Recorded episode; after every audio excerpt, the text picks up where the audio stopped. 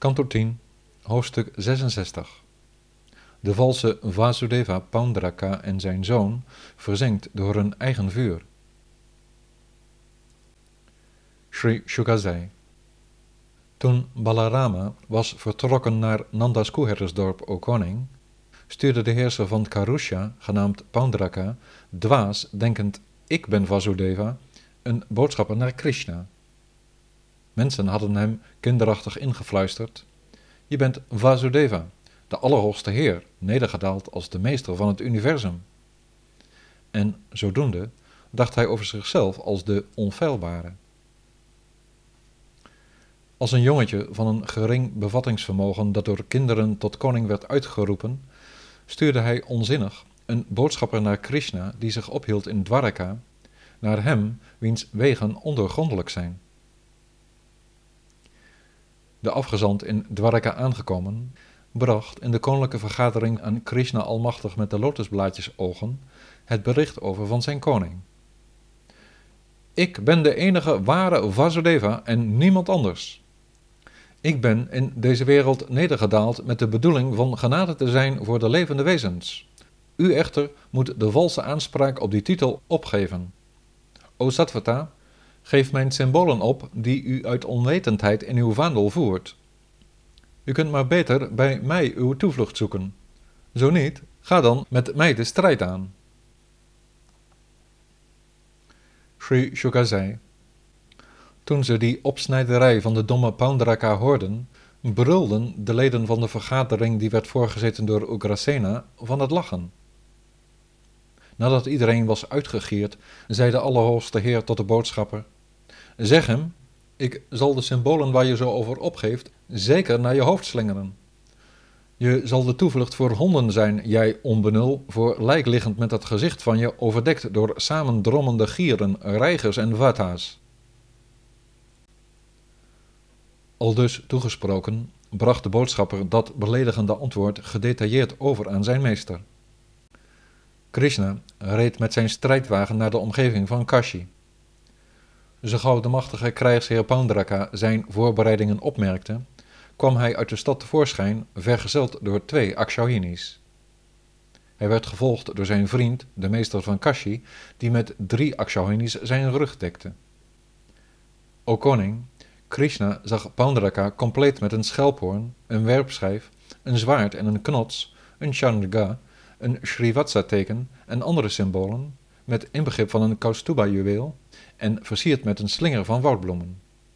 Met een stel fijne, geelzijden kleren aan en met Garuda in zijn vaandel, droeg hij een kostbare kroon en had hij zich verfraaid met glanzende, haaivormige oorhangers. De aanblik van hem, uitgedost als zijn evenbeeld, als was hij een acteur op het toneel, deed de heer hartelijk lachen.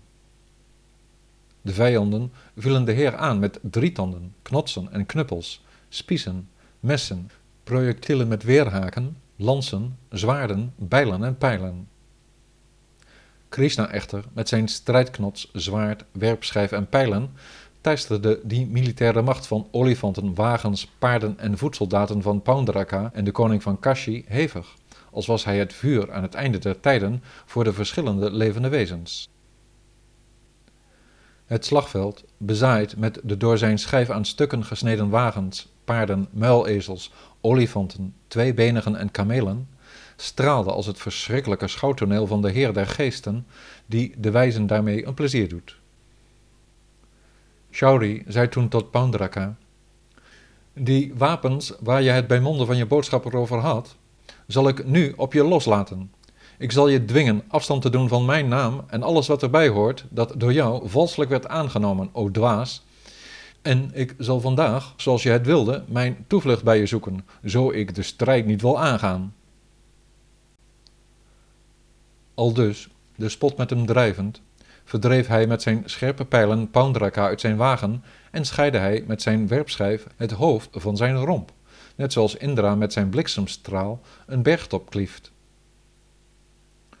Zo ook sneed hij met zijn pijlen het hoofd van de romp van de koning van Kashi, dat hij vliegend door de lucht Kashipuri injoeg, als was het een bloemkelk van een lotus die door de wind wordt meegevoerd.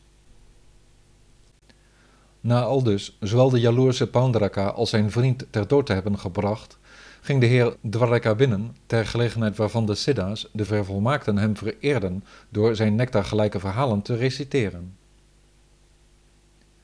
Door de persoonlijke gedaante van de Heer aan te nemen en zo steeds op hem te mediteren, o koning, vernietigde hij, Paundraka, al zijn materiële banden en raakte hij volledig verzonken in hem. Toen zij het hoofd zagen met de oorhangers dat bij de paleispoort was terechtgekomen, vroegen de mensen zich af: wiens hoofd zou dat nu zijn? Het herkennend als het hoofd van de koning, de heerser van Kashi, begonnen zijn koninginnen, zijn zoons, zijn overige verwanten en de burgers hardop te huilen, uitroepend: Helaas, meester, o meester, o koning, we zijn gedood. Zijn zoon, genaamd Sudakshina, voerde de begrafenisrituelen voor zijn vader uit, ging bij zichzelf te raden en besloot: Om mijn vader te wreken, zal ik de moordenaar van mijn vader ter dood brengen. En zo bad de kampioen der liefdadigheid met grote aandacht samen met de priesters tot Maheshwara, heer Shiva. In de heilige plaats Avimukta bood de grote heer, tevreden gesteld, hem een zegen naar eigen keuze. Hij vroeg de machtige halfgod om de gunst van een middel om degene die zijn vader had gedood te verslaan. Shiva zei: Houd samen met de Brahmanen en de leidende priester een dienst voor het Dakshina-vuur volgens een Abhichara-ritueel. Het is een ritueel gericht tegen een vijand van de Brahmanen. Dat rituele vuur zal samen met de Pramata's uw wens in vervulling doen gaan. Al dus geïnstrueerd, nam hij de geloften in acht met de bedoeling Krishna kwaad te doen. Daarop verrees uit het vuur van de offerplaats een imponerende, schrikwekkende gestalte die een haarknot, baard en snor rood als gesmolten koper had, een roodgloeiende kolen van ogen, verschrikkelijke tanden en een ruw gezicht met opgetrokken, samengeknepen wenkbrauwen. Met zijn tong zijn mondhoeken likkend, zwaaide hij naakt met een laaiende drietand. Met benen die zo massief waren als palmbomen, deed hij de aarde schudden terwijl hij, vergezeld door geesten, naar Dwaraka rende en alle windrichtingen in lichte laaien zette.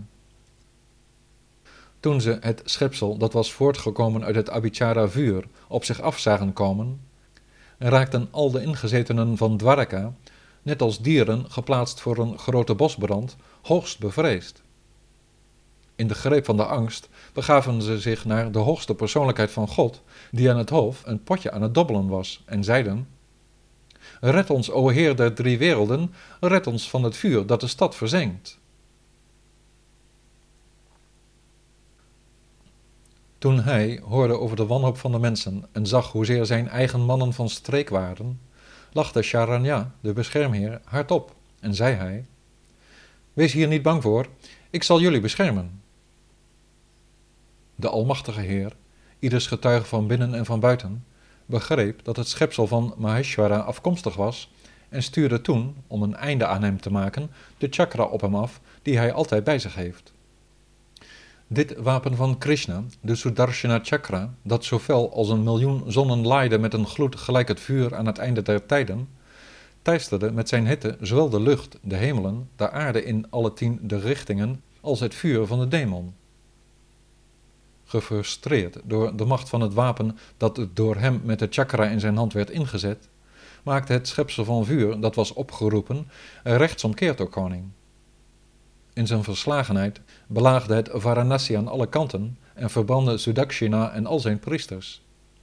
Hij werd uiteindelijk verteerd door het Abhichara vuur dat hij zelf in het leven had geroepen. De chakra van Vishnu drong direct daarop in achtervolging Varanasi binnen met zijn toegangspoorten, wachttorens en zijn vele hoge veranda's, vergaderzalen, marktplaatsen, warenhuizen en gebouwen die plaats boden aan de olifanten, paarden, wagens en granen. Na heel Varanasi in de as te hebben gelegd, keerde Vishnu's Sudarshana schijf terug naar de zijde van Krishna, hij wiens handelingen moeiteloos zijn. Iedere sterveling die met volle aandacht vertelt over of luistert naar dit heldhaftige avontuur van de Allerhoogste Heer geprezen in de verzen, zal worden verlost van al zijn zonden.